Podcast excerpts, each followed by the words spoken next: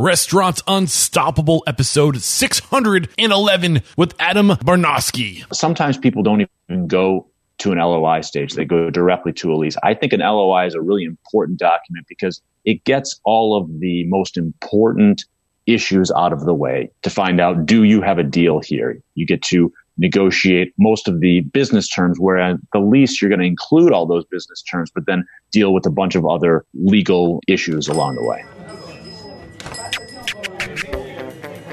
Are you ready for it factors, success stories, failures, and bombs of restaurant industry knowledge? Then join Eric Cacciatore and today's incredible guest as they share what it takes to become unstoppable.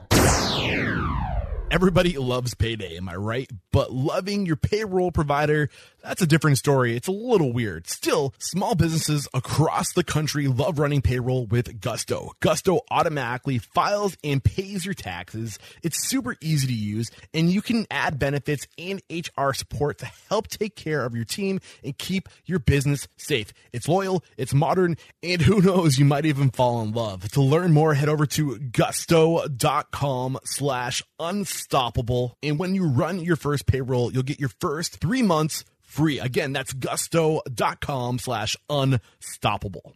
I'm sure you've heard of Revel, but have you heard of the Revel Advantage? It is the payment processing solution that seamlessly integrates into your Revel point of sale and platform to create a complete system tailored to your business needs. Revel manages both your POS and your payments with integrated software, hardware, and credit card processing to save you time and money so you can focus on your business. Learn more at revelsystems.com slash unstoppable.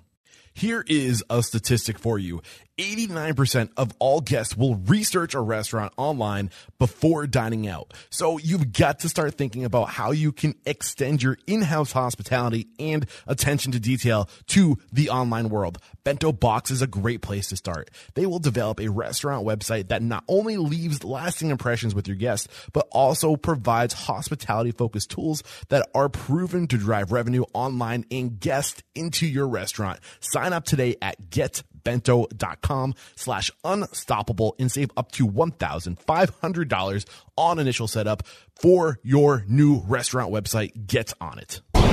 With excitement, allow me to introduce to you today's guest, Adam Barnoski and Andrew Wilkinson. Are you guys feeling unstoppable today? Absolutely unstoppable. yes, that is what we like to hear. So Adam Barnoski is a member of the Roberto Israel and Weiner law firm based in Boston, Massachusetts. His practice is concentrated in the representation of real estate developers, restaurateurs, commercial landlord and tenants, cannabis operators and developers, and hospitality industry clients in New England. Also, like I mentioned, we have Andrew Wilkinson here, who is the founder and operator of Pizza Llama, a mobile wood fire pizza pizza oven serving Maryland for the past four years. He's also uh, just a, a, listener of here at Restaurant Unstoppable for I don't know how long, Andrew. Uh, I'd say it's been like a, maybe a year and a half. Awesome, and really this is an exciting interview for me because one thing I want to do going to the future is really use this platform, the, the network that I've developed over the past six years to. Uh, to put these people in front of my listeners, to bring my listeners on the show and let these opportunities be opportunities to really take it to the next level and ask real life situation questions. Hopefully, that's what happens here today. We're going to be talking about uh, letters of intent and leasing, uh, some of the things that really distinguish uh, the, the the the characteristics that are unique to this industry are going to come out today's conversation. But first, let's get that motivational, inspirational ball rolling with some success quotes and mantras. Uh, why don't you take it away for us, Adam? Yeah, so I always find that it's it's really the people who make it look easiest are likely the ones that are working the hardest, and especially in this industry, to never discount uh, that to be successful.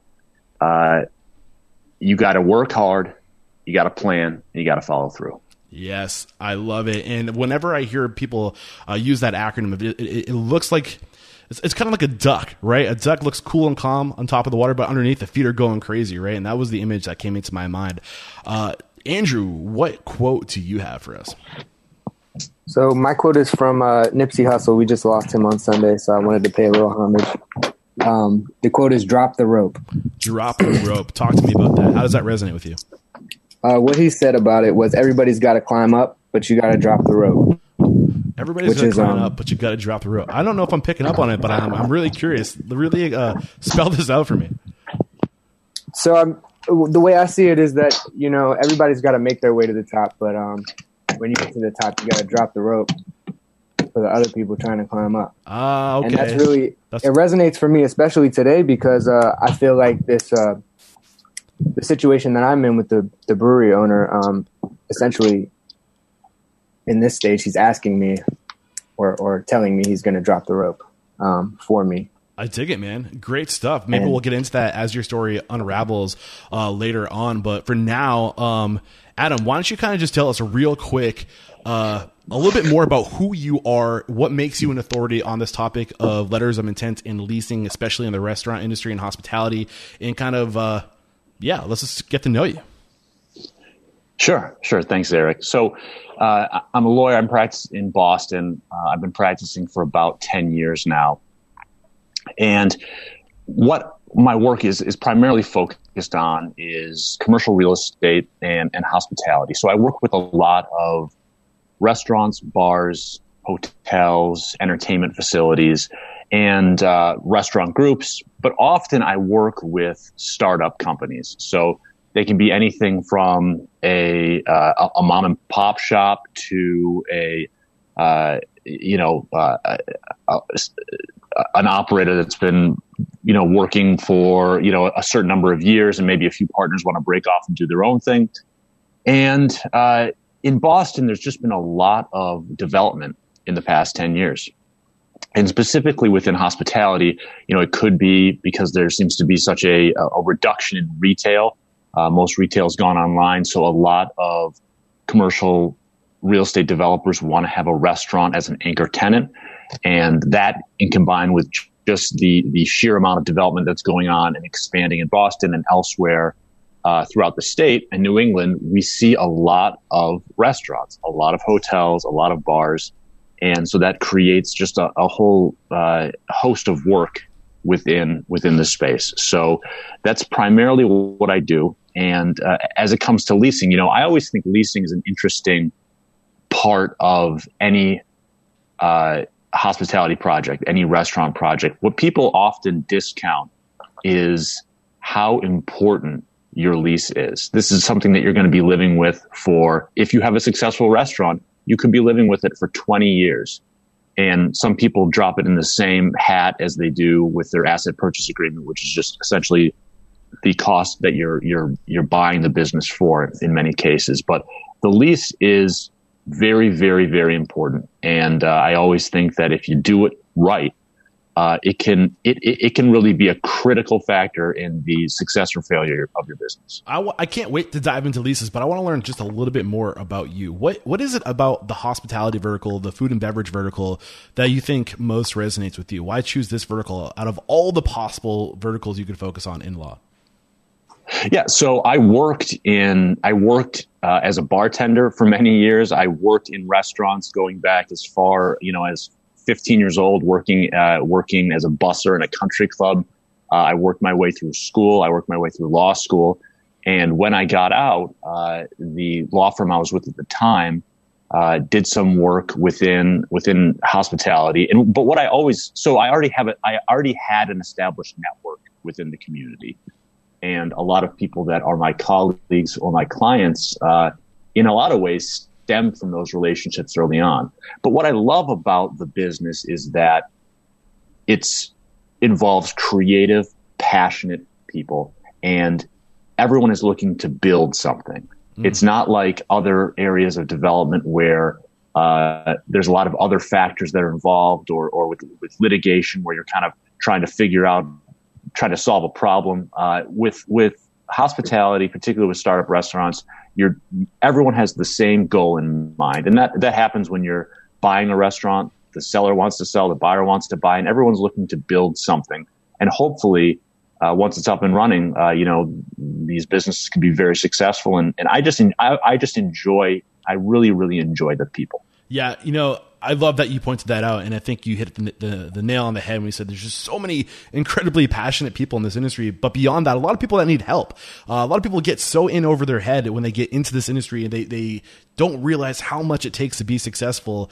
And there's a lot of opportunity to help other people in this industry. So I, can understand why you'd be so drawn to it. You mentioned something else that I think is really interesting. It's not why we're here today, but I think it's worth bringing to the surface. And you mentioned that you got into this industry because of the opportunity, because of all the retail businesses that are going out of out of business, and because of this, uh, developers are looking for that, like you mentioned, that anchor tenant. I'm kind of worried about this. I think that is not necessarily a good thing. I think that there's a reason why we're having so much trouble finding employees, and it's because everybody's opening a restaurant. Uh, what are some of your predictions? I'm, I'm just kind of curious to tap into that part of your knowledge. Where do you see the industry going if we open too many restaurants? I, I think you're already man. seeing it now. Curveball. I mean, it, it, Sorry it, to throw that at you.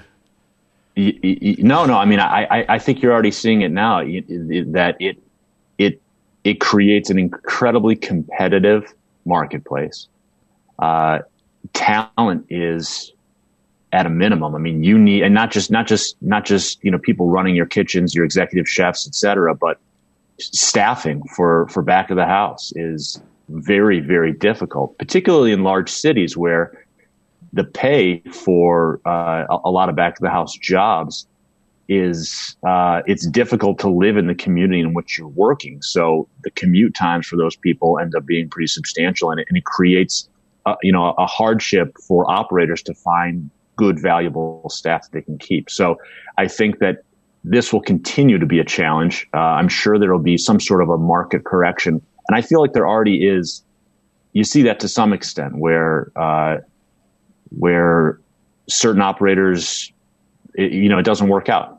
Yeah. Um, you know, best case scenario, I think that you mentioned something earlier is that it's going to create a very competitive market and people are going to start treating their employees better to attract onto themselves the, the, the, the, talent they need to be successful. So I think like all things in life, the cream rises, right? Cream, cream floats to the top and the, the, the people who are the most prepared to take the best care of their employees are going to be the ones that do the best. And i think that's a good thing ultimately for the employees of this industry because they're going to be taken care of.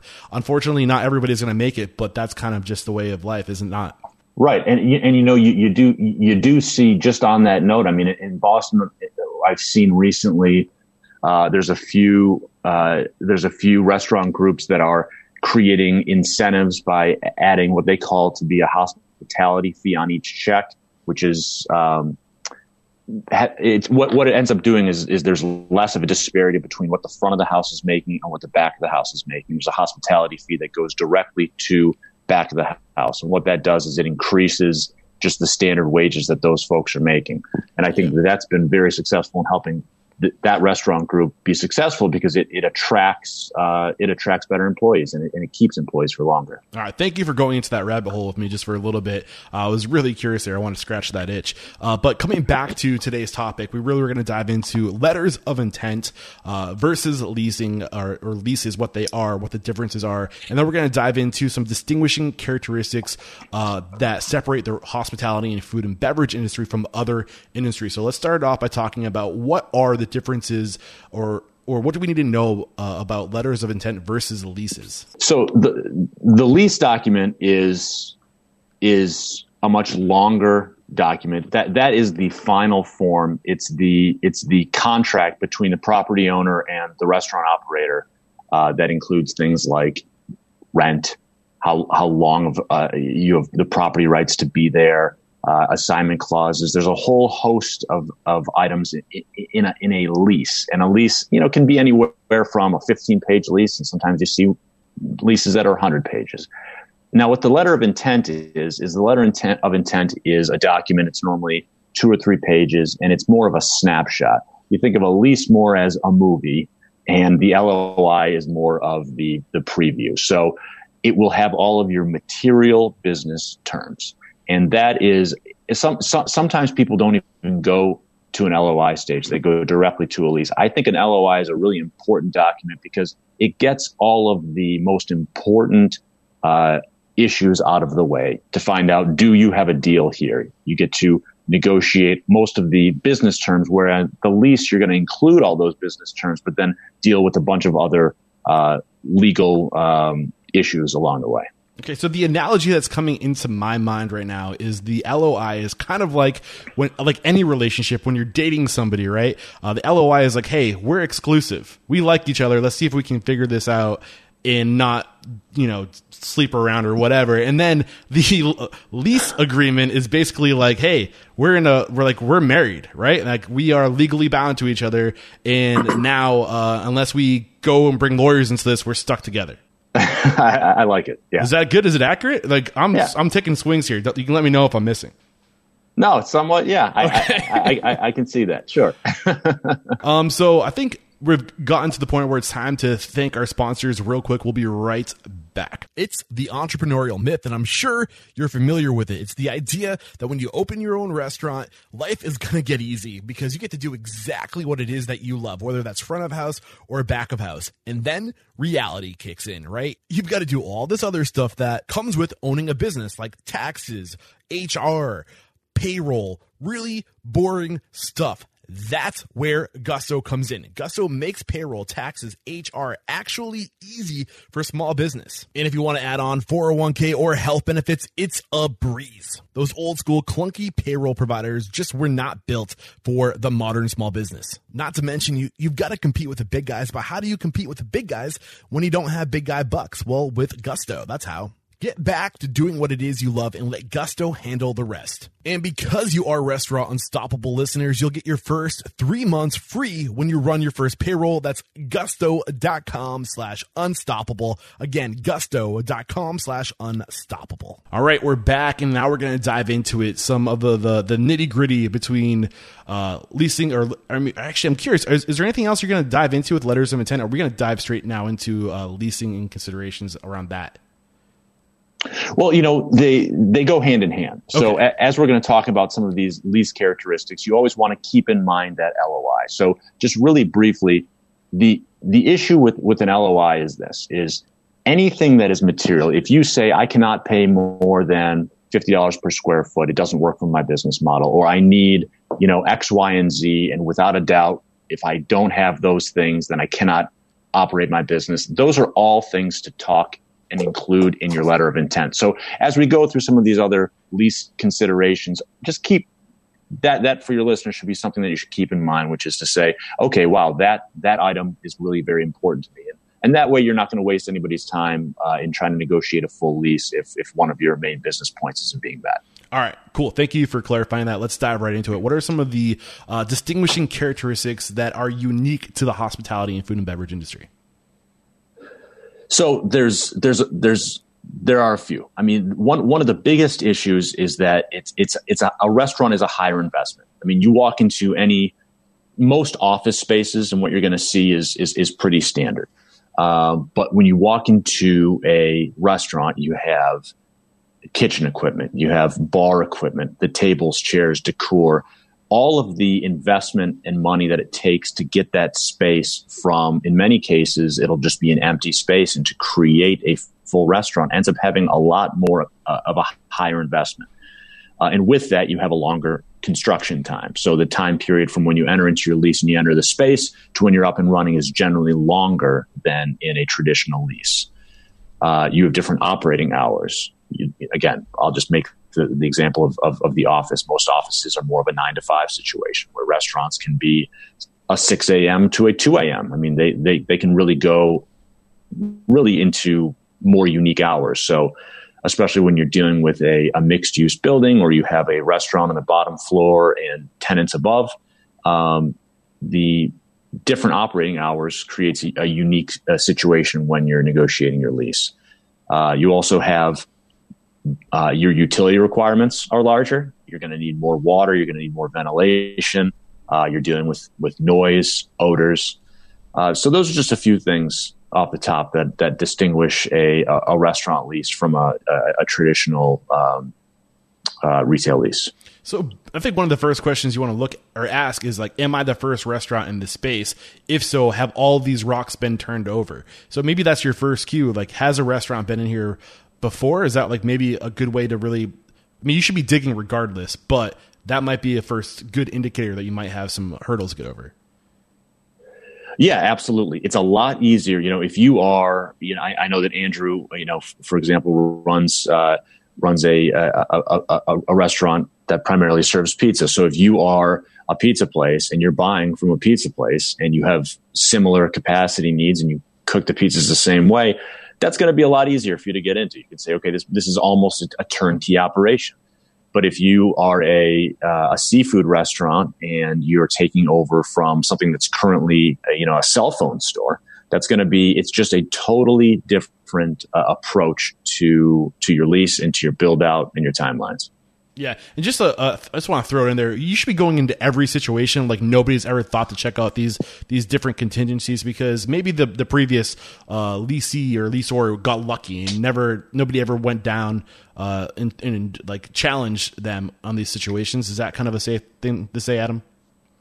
Absolutely. I mean, I, I'm dealing with a situation right now. Funny enough, where I have a I have a restaurant client who is looking to buy a current restaurant space and in doing some of the initial due diligence for this transaction, we looked th- this restaurant is part of a condominium complex, and we looked through the condominium docs and read within the uh, the condominium bylaws that that the specific use that my client wants there, which is nothing unique, it's a certain kind of food, is prohibited by the condominium documents.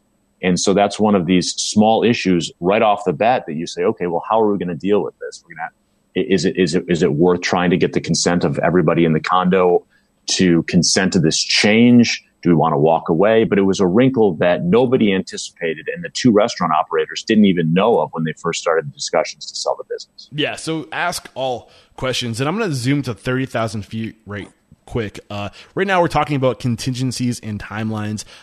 Adam gave us five bullets: uh, contingencies and timelines, permitted uses, options to renew, assignments, exit strategies, and miscellaneous considerations. So, anything else that we need to know or dive into that are unique contingencies or timelines specific to the restaurant, food, and beverage hospitality industry?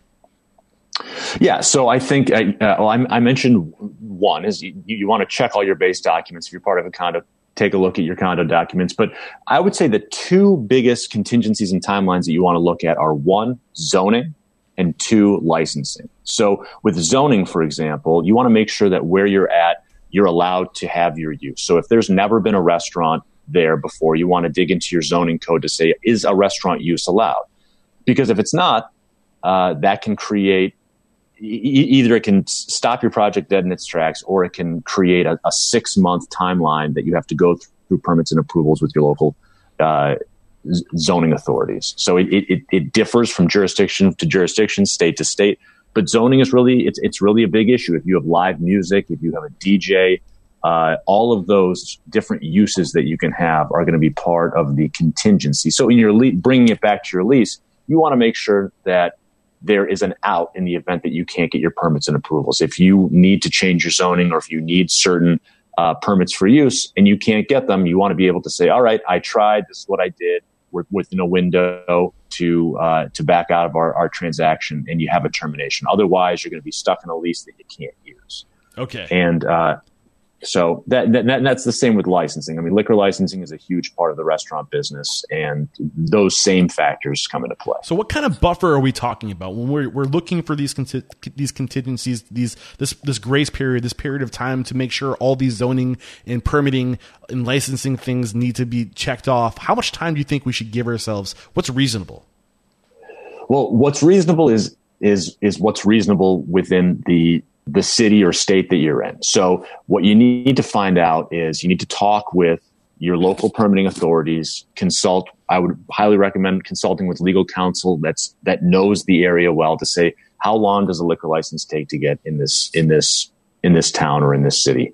How long do zoning approvals take? Generally, what I like to see is about four months for liquor licensing, and if you do need zoning, I, I, like to say between six and nine months, depending on how long that process is going to take. Now, Massachusetts is filled with red tape. It's filled with regulations. It's not uh, an incredibly easy state to get permitting through. So those I would say are on the longer on the longer side of the permitting contingency. Okay, so go to your city uh, hall, find out typical uh, durations, and then maybe add a month or two on for security. Absolutely. Okay. Absolutely. So I'm curious. Uh, we're talking about zoning right now and um, licensing. Is this something that is in, addressed in the letter of intent during that that courting period where we said we're exclusive, or is this something that doesn't really come into the picture until you start signing leases? I like to see it in the, the letter of intent. Okay. You know, the, generally, the more that you negotiate a letter of intent, the less you have to negotiate on your lease. So if, if you're going to say, listen, I, I need a liquor license, it's going to take me four months, uh, and we're not sure this is, you know, this, this is a space that might get some objections to the use. So we want to have, you know, a contingency. I would absolutely have your zoning and licensing contingencies in your letter of intent. Got you. And real quick, just want to check in with you, Adam, or sorry, uh, Andrew, how are you doing? Good. Um, I actually do have a couple questions Sweet. as far as zoning goes. Um, Go for it. I was wondering, in your experience, Adam, if uh, zoning for restaurants is different than zoning for, say, craft beverages.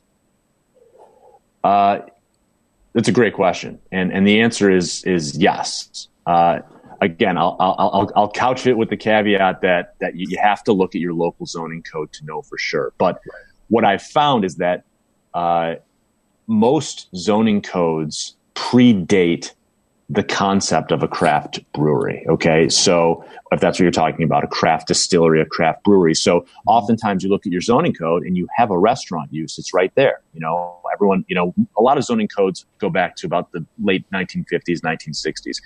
But the concept of having a craft brewery, a brewery that you brew on site and you serve on site is not in a lot of zoning codes unless they've been updated. So oftentimes those will get categorized as light manufacturing, for example, which can be a, a totally different use in your zoning district. So, uh, it certainly is something to look into ahead of time. Awesome. So, under this bullet of contingencies and timelines, we've covered business hours, we've covered utilities that are uni- unique to the food and beverage industry, zoning and licensing. Sorry, licensing.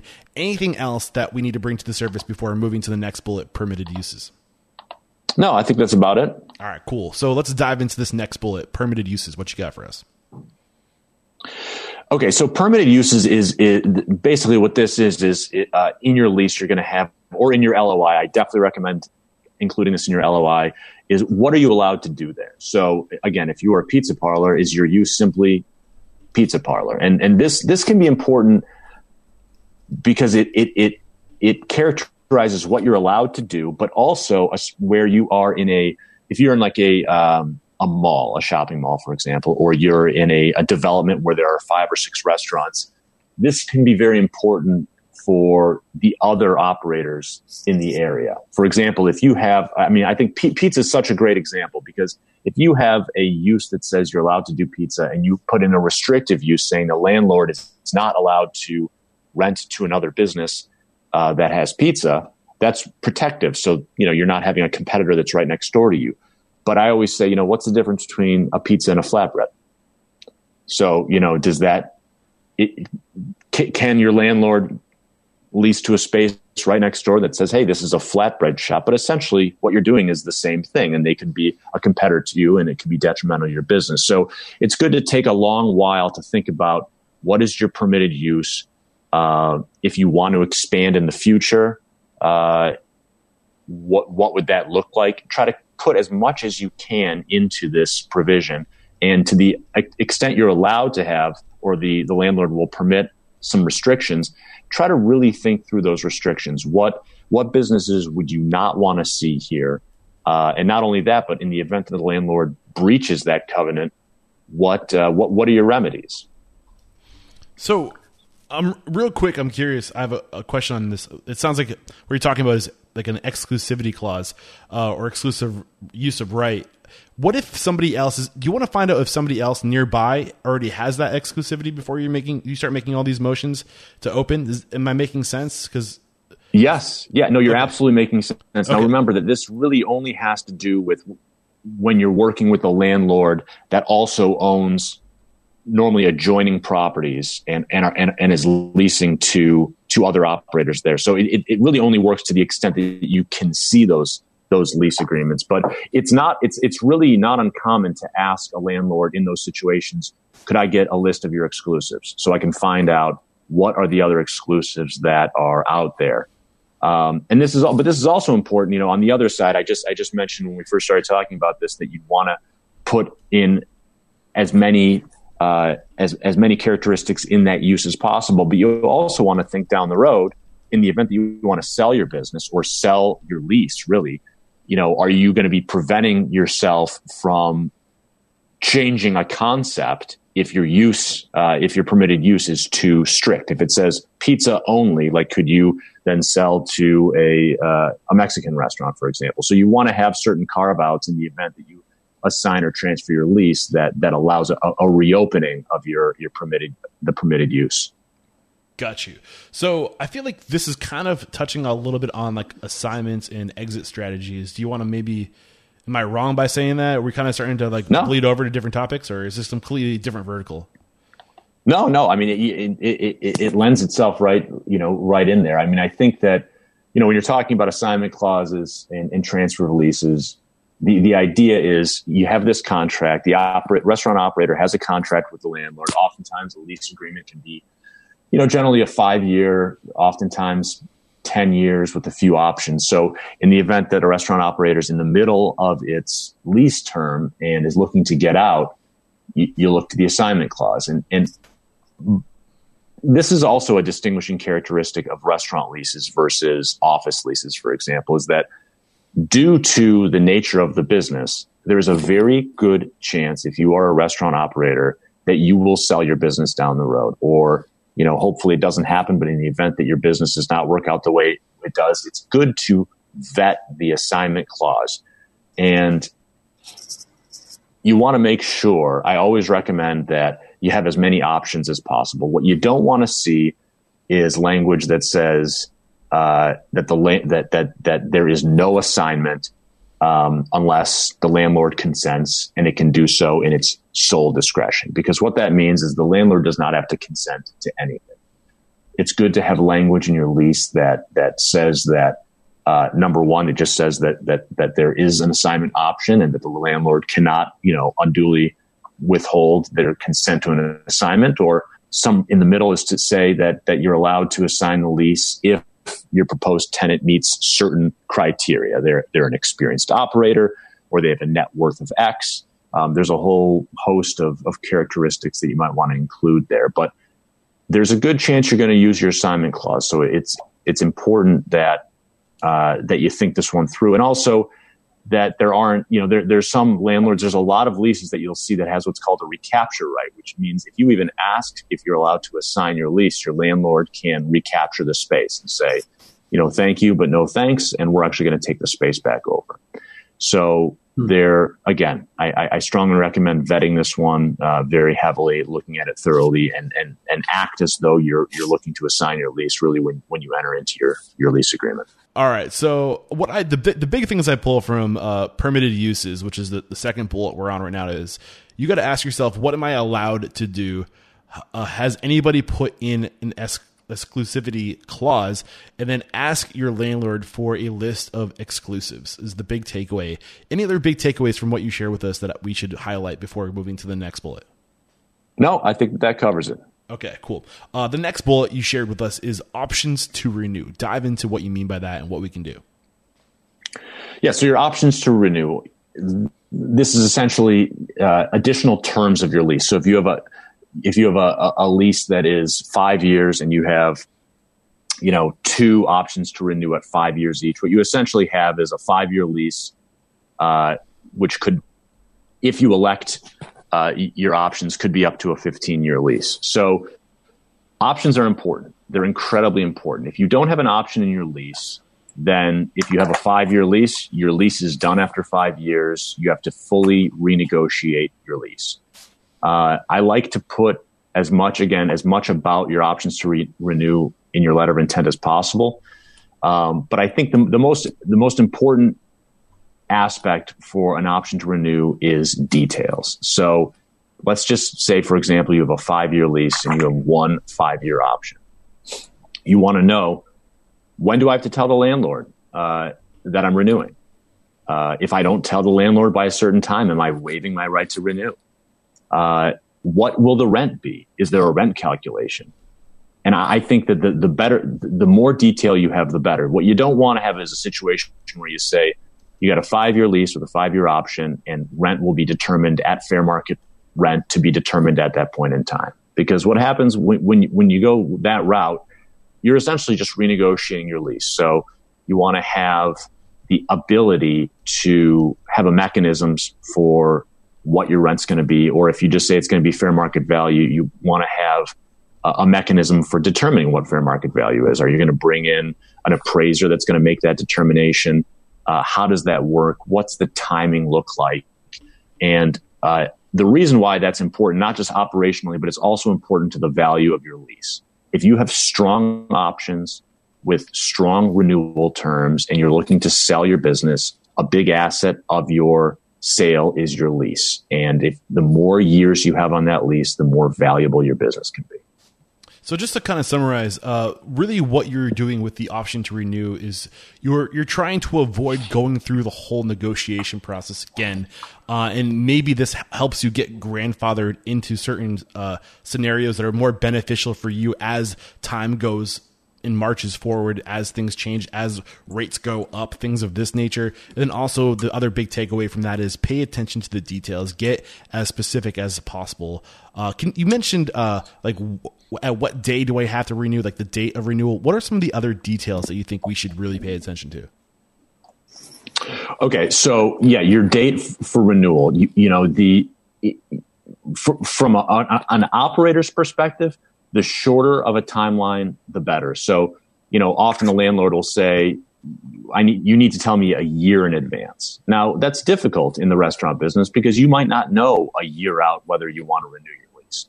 Six months is, is, is pretty, pretty much market standard. So, you know, within six months, because if you don't renew the lease, the landlord's going to want the opportunity to market the property.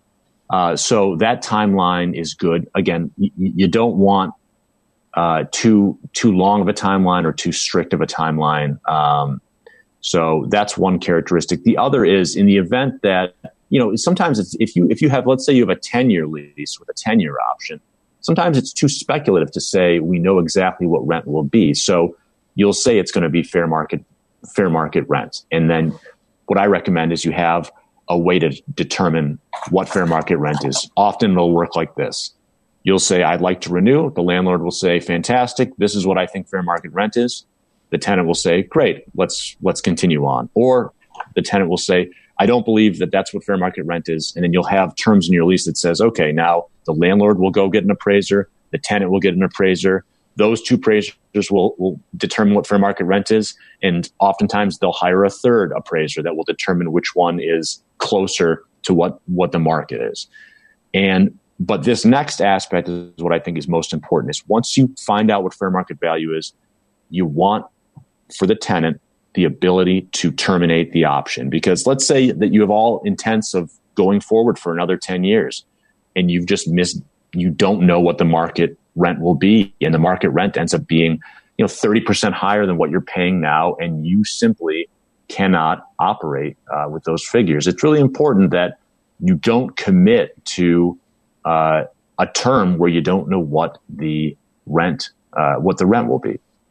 So having that right to terminate after your fair market uh, value determination is, is, is a very very important part of the the option to renew. Beautiful. Thank you for getting into that detail, uh, Andrew. Any questions before moving on or pulling back more layers? Um, I did have a question about the uh, fair market value determination. Um, well, actually, you answered it. I was going to ask if there's flexibility in a lease with the determination of fair market value. Um, you know, if it could go down, usually I know it goes up. So, but you kind of answered the question. So, so the next bullet, I think we already kind of dove into assignments uh, already. Maybe you can just recap that for us. But we also have exit strategies here. So, uh, real quick, summarize assignments for us and uh, exit strategies. So yeah, so we talked about this a little bit earlier. Talked about ne- negotiating your assignment clause. Uh, there's also the idea of, of assignment versus subletting. So subletting is, is essentially where you are almost acting, your business is almost acting as a, as a sub landlord, really, and leasing a space to another party. So you're almost acting as a, as a middleman or a buffer between the new tenant or subtenant and, and your landlord. Um, So I feel like this might not to like be a spoiler alert, but I think this might be something that uh, Andrew you might want to pay close attention to because you're going to have a lease uh, from somebody who is who already has a lease. And one of the questions that I know was interested to you was that are we going to be able to are we going to have to operate under the same lease or am I going to have to get my separate lease? And maybe even you might want to lease out your pizza place to somebody else later in this space so you can go and work on other projects, right? So it gets kind of confusing. Uh, does that make sense, Adam?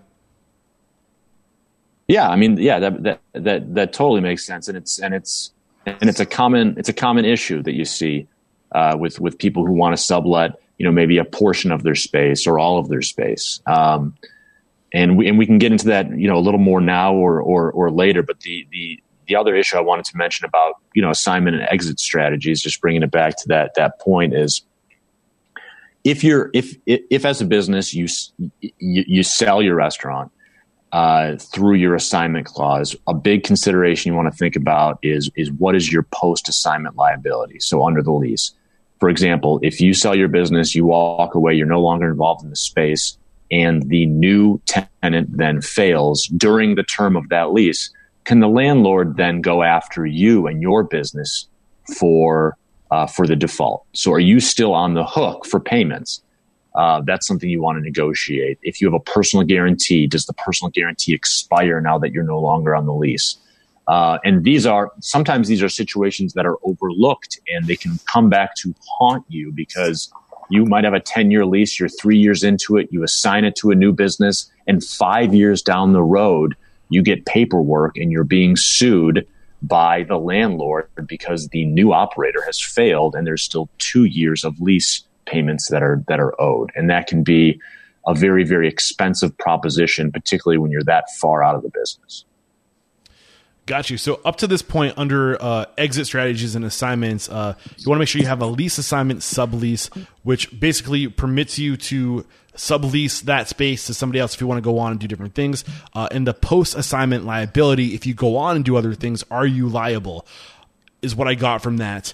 Uh, anything else worth bringing up regarding exit strategy. I think this is a really important segment of today's conversation because so often when we are getting into a new space or uh, a, a new you know our dreams are coming true right? This is what we work so hard for. It's happening. And we we get like puppy eyed and just like just so like nothing ever could go bad but we don't think about all the the, the things that could go bad that we need to protect ourselves from right? Yeah Absolutely. So, and and so I think I think the most important things you look for are number one that you have the option to assign, and you want to make sure that that is it's not too uh, it's not too arbitrary that, that you're you're aware of what the criteria you need to meet to assign your lease, and two that once you assign it, you are free from the lease. Uh, and if you're not free, then maybe you're, you're free after a year or two. But you want to make sure that you limit your liability uh, after you sell your business. And and I and I agree. It is it's it's it's almost like a prenuptial agreement in a way. It's trying to think of a divorce. Going back to your original thought, it's it's it's almost trying to think of a divorce when you're getting married. So exactly. it's it's a diff, it's a difficult conversation to have, but you want to make sure that that you're covered. So one thing that I think falls underneath um, assignments and exit strategies is the idea, or maybe not necessarily assignments, but definitely an exit strategy is gross sales termination, where you get into a space, the the landlord is saying you're going to make such and such money if you operate here and then they they don't bring you that business. Another scenario that might be of particular interest to Andrew, uh, where he's being promised a certain amount of customers because it's a popular space, but then the uh, gross sales just aren't there, and now you can't sustain your business off of this the space that you're leasing. Uh, what do you know about that? Uh, you know, I don't, I, I don't see that all that often in leases where, where the landlord is guaranteeing some sort of a threshold. Uh, but if it's, if it's, if it's, if it's part of the discussion, I mean, what a great exit strategy that would be if you're able to negotiate to say, you know, you, you need to pull in 1.5 million or $2 million in gross sales annually uh, in order to to function, and the landlord will allow you to get out of the space if, if you're not meeting those numbers. Uh, you you probably you probably find that more in a scenario in which the landlord is participating in uh, in the profits to some extent. Uh, but again, that's not something that I see very often. All right, cool. Anything else worth bringing to the surface under this bullet of uh, assignments and exit strategies? Uh, unless there are any questions, I think we've covered a lot there. You got anything, Andrew? I do actually. Uh, we didn't touch on this, but um, I've been kind of wondering it for a while. Um, can you kind of explain what first right to refusal is and how it actually works, and like if you're actually guaranteed anything real with that? Now, are you talking about a, a first right of ref- refusal to rent or to buy? To buy. Right. So that that happens. Uh, yeah, I mean, the, the short of the short of the answer is, uh, do you have an absolute right? Yes, you do. Uh, again, you want to make sure that you vet your right through legal counsel. You have to make sure that it's you have to look at at, at, the laws of your state uh, because they can vary. You know whether or not they need it, whether or not your your uh, uh, right needs to be or your lease document needs to be recorded at the registry of deeds to put the world on notice that you have this right. But uh, but yeah, they, they they can take all forms. I mean, the the right of first refusal it it it can be really as complicated uh, or as simple as you'd like it to be. But generally, just like we talked about options to renew, there are certain triggers that are involved, and oftentimes it'll say that if the landlord has for example, an offer on the table that they are required to come to the tenant to say, hey, there's this offer, the purchase price is X, the, the other terms are, you know, A, B, and C. And that you, within a certain period of time, within a window, 30 days, 60 days, et cetera, can say, we would like to accept those terms. And then you move forward with the purchase of the property. Um, sometimes people like to go as far as to say that that you you pre-negotiate a purchase and sales agreement, leaving out some of the material terms such as price and closing time periods, and that that can really be helpful. Um, so it's something you don't have to negotiate down the road in the event that you elect to to purchase the space. But uh, but again, to answer your question, do you have a right there? Absolutely. And, and if you have a right of first refusal that's violated, uh, you, you certainly have legal recourse to stop the sale. Awesome. Thank you. You good there, uh, Andrew?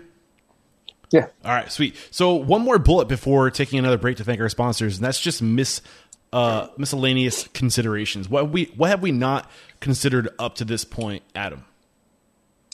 So there's a bunch. You know, I'll have the caveat being that there's there's probably 50 things that we didn't cover here, but a few a few to, to, to think about are for restaurants uh, are are one, one is re- a relocation clause. Um, I'm seeing this very very regularly in new construction, especially where you have uh, several different uh, where you have a, a, a, landlord that has several different s- spaces within a real estate development. And a relocation clause is basically the landlord saying that during the term of the lease, if we want to relocate you to another space, that they have the right to do that. And those can that that clause can be as simple as that to say we have the right to relocate you. Uh, from the tenant's perspective, you want to say no, you don't, or you can only with our consent. I mean, when you spend all that money in a build out, and, and your your customers know where you are, they know how to get there. You have regulars that like a certain seat at your bar, for example, or they just you know there, there's certain characteristics to a space that you don't want to change. Uh, and if in the event that your landlord forces you to do it, I mean, I always recommend having having limitations, saying you can only move us once during the term, or uh, if you move us, it can only be within a 30 day window, and you have to pay for build out, and you have to pay for uh, business the the cost of business interruption to cover to cover our costs. There's a whole lot of issues that go on in that, but but relocation clauses I'm seeing more and more often again in new construction. So um, relocation clause marked it. What what else? Uh, another is is your default provisions. You want to look at in the event your landlord defaults. Uh, what are what are your remedies? What can you do? You know, if, if if your landlord has to perform, if they have to do certain repairs and they're simply not doing them, uh, what can you do? You have to you want to you want to play through the tape and really think through how you're going to enforce your rights.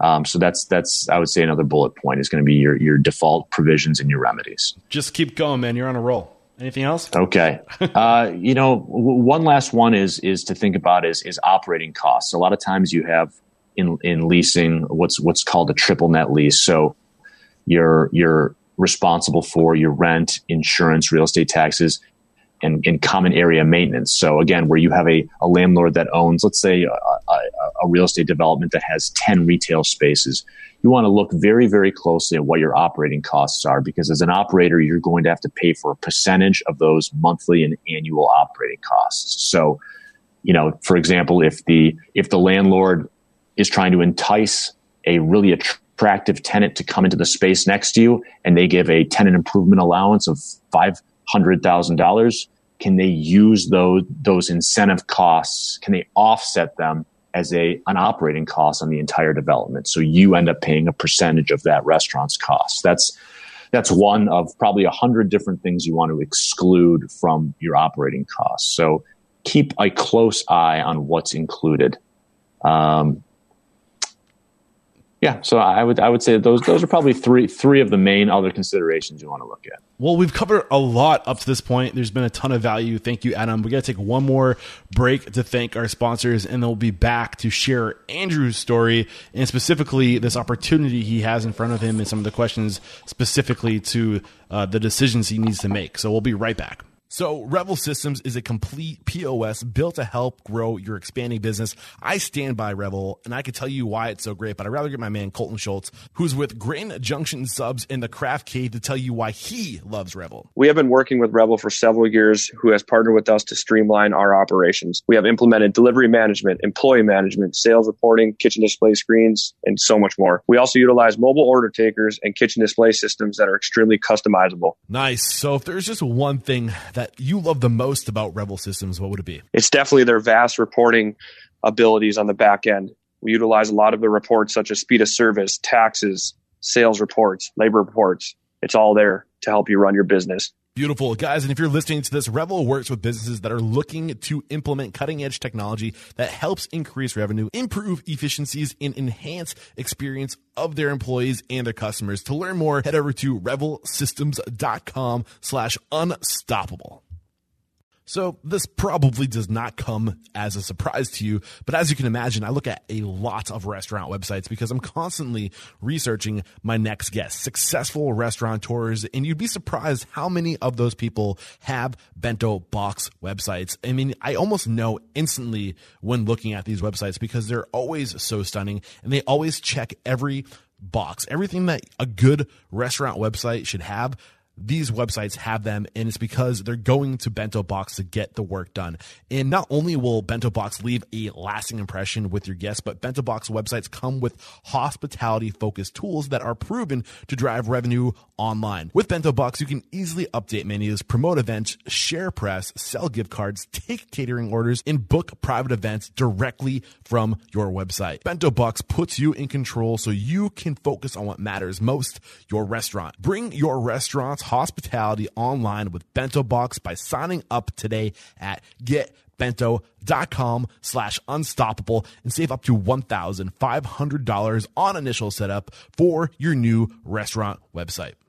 All right, we're back. And real quick, we're just going to share Andrew's story. So, again, Andrew's been listening to the show now for about a year and a half. We've been connecting for about a year and a half. I, I paid him a visit at his uh, oven trailer when I was out in Maryland, and uh, just a really great guy doing really great things. So, Andrew, real quick, why don't you just uh, take us on a, like a fast forward version of your journey getting into the situation and uh, now where you are today with what's unfolding in front of you?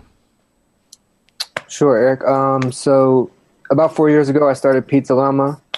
Uh, I was previously making free pizza for these monthly music shows that me and my friends were putting on. Okay, that explains your Instagram me. handle, free pizza. I was curious about that. Sorry to interrupt. Keep yeah, no, you're fine. That does explain the Instagram handle. It even gets a little deeper than that, but we don't have to get into that right now. Um, but that inspired me to take my skills to the next level. Uh, like I always loved pizza, but I didn't really realize how much I really loved it until I started making it. Um, so yeah, about four years ago, I decided I wanted to start a mobile wood fired pizzeria and make the best pizza I could. So I'm actually um, super curious. I want to pull back a layer here. How were you were you making money off free pizza? Was it like donation only? Like how was that going? Explain that. So we would pay for the ingredients. Uh, we'd kind of like figure it into the cost of the show.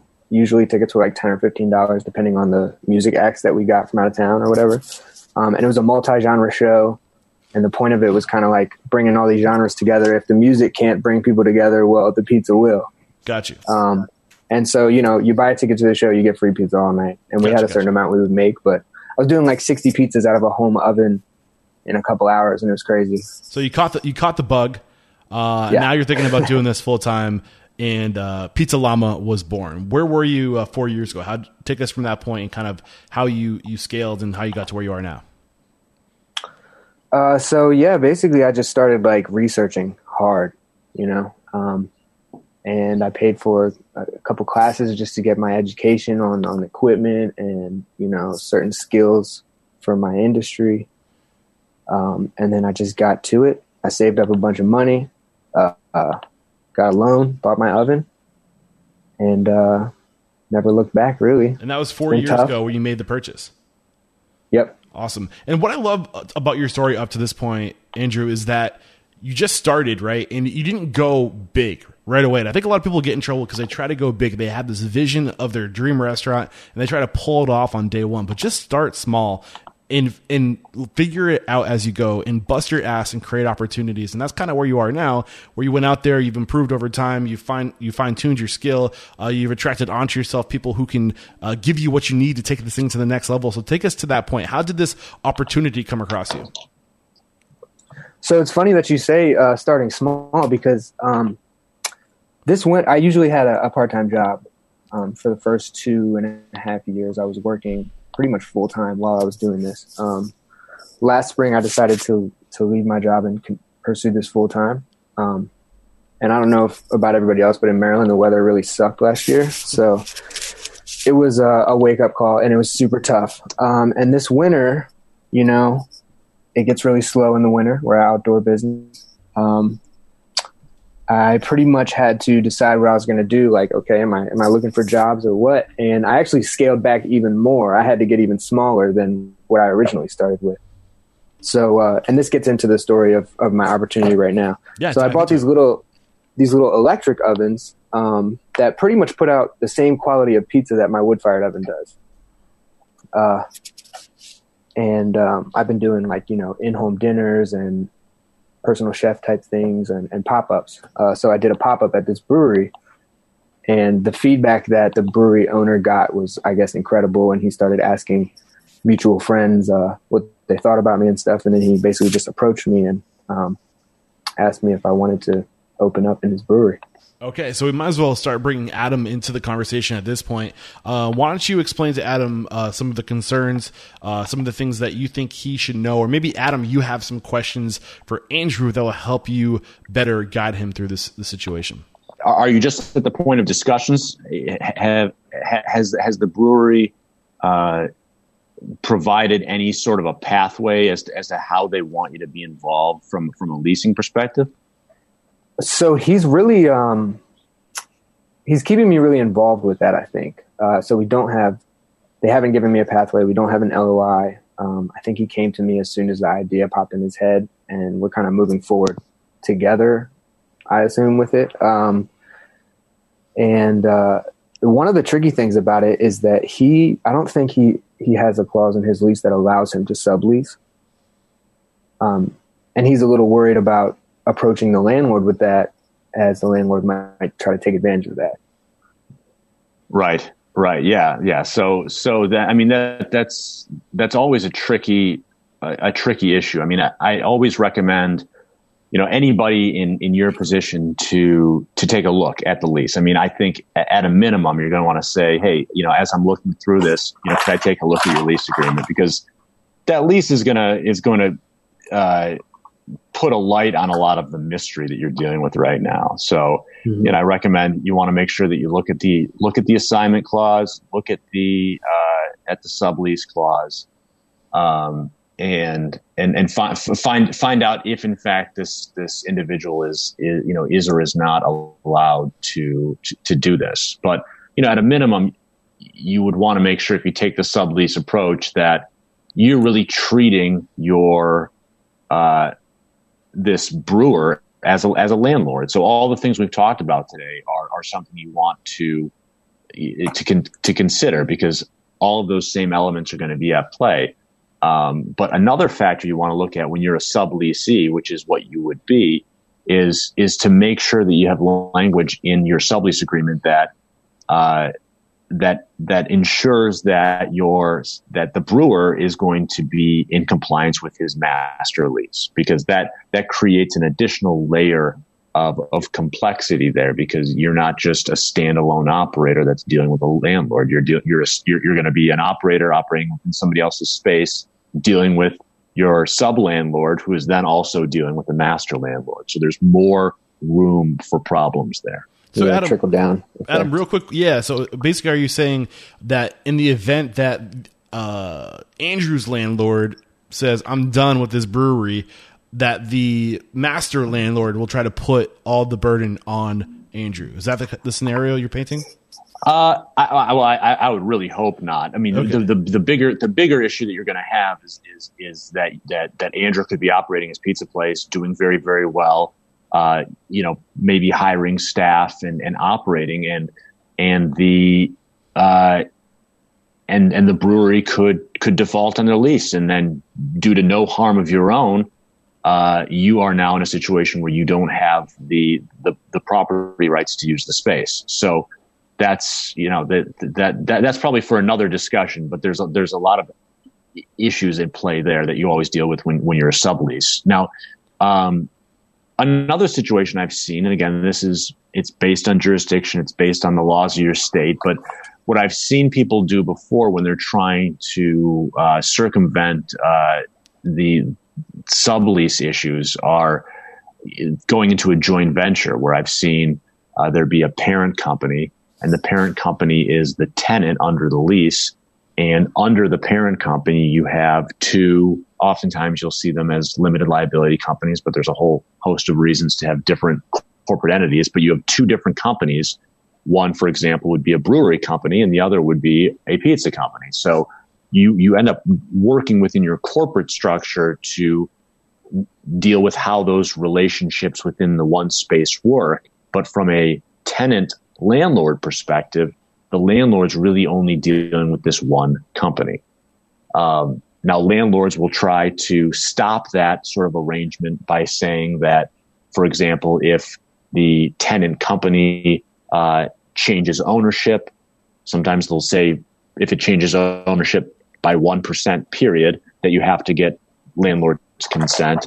Uh, sometimes there's there's different there's different language that I've seen in lease agreements. But Andrew, for you, what I'd highly recommend doing is when you're looking through your lease, don't just look at the sublease clause, but look at the assignment clause and find out if there's any of that restructuring language that would trigger an assignment. If there's no restructuring language, then you know that might be a pathway forward. It might be something for you to look at as well.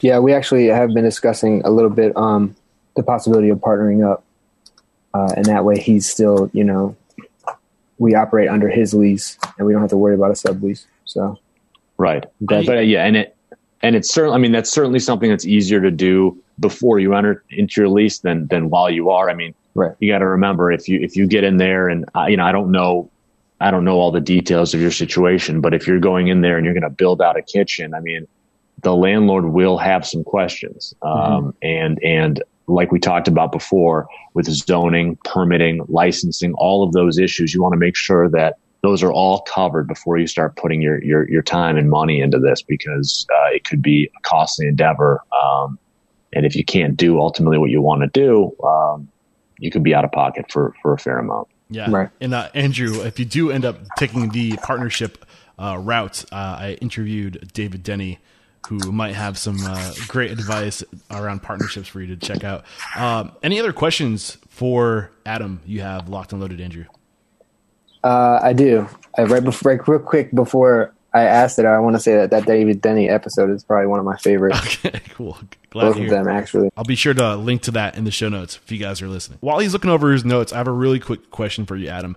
Uh, so Andrew had mentioned that uh, his uh, the the subleaser is concerned that the master leaser or the I don't know the, the technical terms. I'm showing my ignorance right now.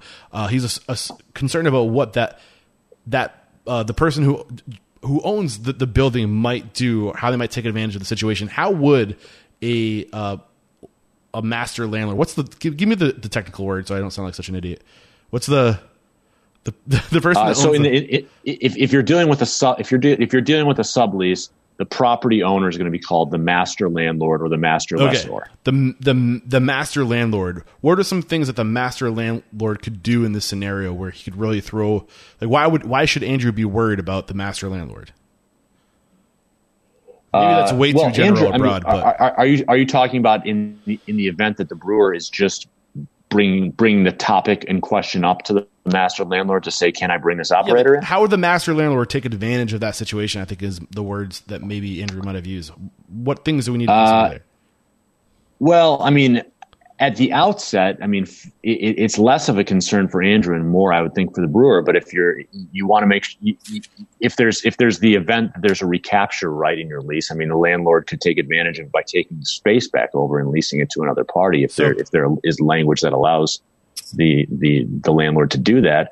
Uh, but the other concern is that uh, that when you're whenever you're reopening a term of your lease, whenever you're saying, "Listen, there's no sublease provision in here," uh, we want to amend the terms of your lease. It's really a reopener to amend anything that you'd like because there's going to be a give and a take there. So if you know if if if the if the landlord feels that the business is being much more successful than it originally thought and wants to try to increase rent as part of the the uh, the agreement to amend and allow a sub a sublease, uh, that could be one thing. Um, there's a whole host of things that you're looking at there. I mean, really anything's on the table. So we've covered a lot today. So specific to uh, the scenario where maybe Andrew and his partner do really well, and the master landlord wants to take advantage of the success they're having. Where are we looking to protect ourselves? What specific thing are we going to to make sure that certain words are in place?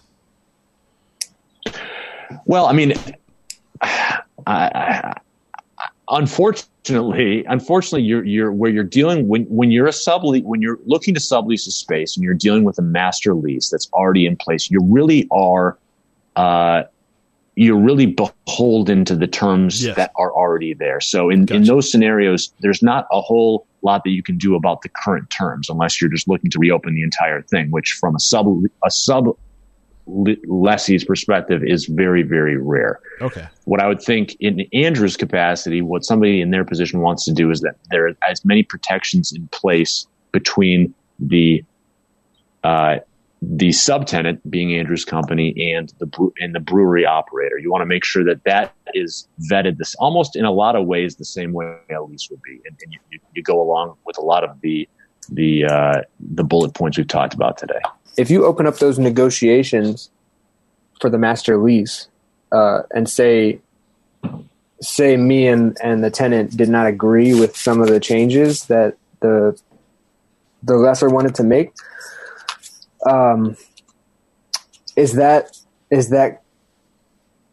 is the lease now open to be changed no matter what? Or is that kind of a two party thing where we say oh we're not into that and then it just closes the the lease back up well, you know, one one thing that that that is important to look at here is unless you are doing some sort of a joint venture, if you are going under the traditional sublease um, arrangement, you there's there's no privity between you and the master landlord. So mm-hmm. you are really dealing only with the operator, and then the operator is dealing only or is dealing both with the master landlord and you. So what I've seen in the past is where people have an, sometimes people have an LOI to a sublease. And, and the LOI might say that the, the, entire deal is contingent upon the operator getting X, Y, and Z terms changed in the master lease. And if those terms cannot be changed, then we don't have a deal here. So that's a good way for the sublessee to try to uh, leverage their position to change terms in the master lease is to make sure you have as many contingencies as possible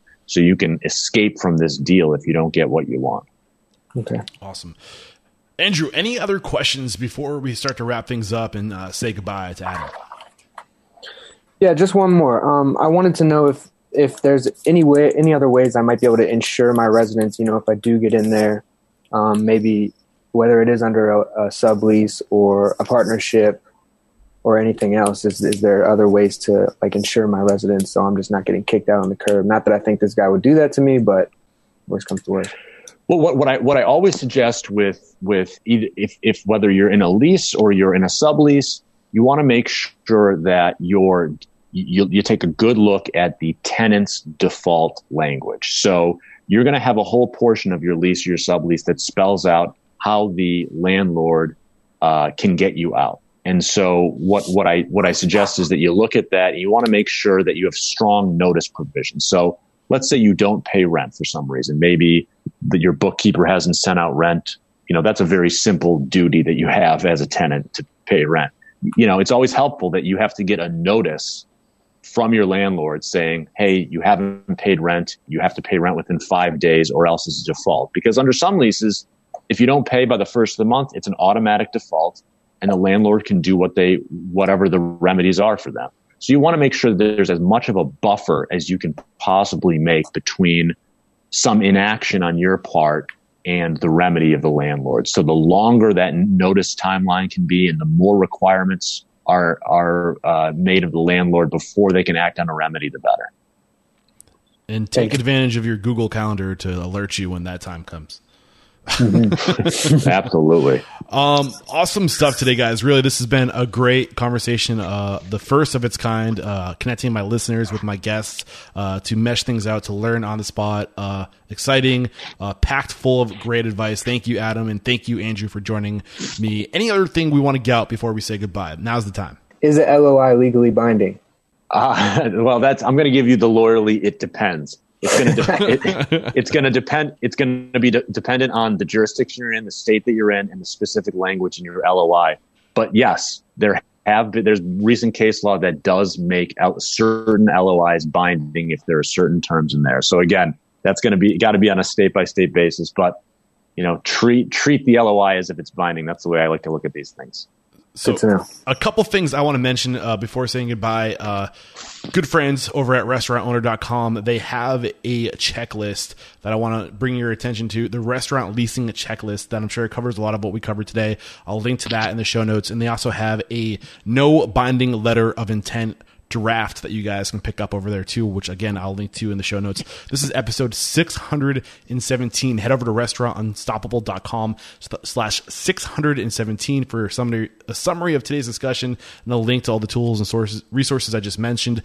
And Adam, how can we connect with you if uh, we have more questions, if we're in the New England area, maybe uh, Massachusetts, and we need some legal advice? What's the best way to connect? Sure. So uh, again, I'm, I'm, with Roberto Israel and Weiner. You can go to riw.com and you can feel free to shoot me an email. My email is arb at riw.com. Beautiful. And uh, Andrew, why don't you throw your handles out there in case the folks at home want to follow as well? Uh, my personal handle is at free pizza, F R E E P Z A. And uh, my business handle is at underscore pizza llama, as in the animal beautiful, awesome stuff today. Again, guys, thank you so much both of you for for joining us uh, for providing value. There is no questioning. Adam, Andrew, you are unstoppable. Thank you. Thanks, Eric. It's been a privilege. Cheers.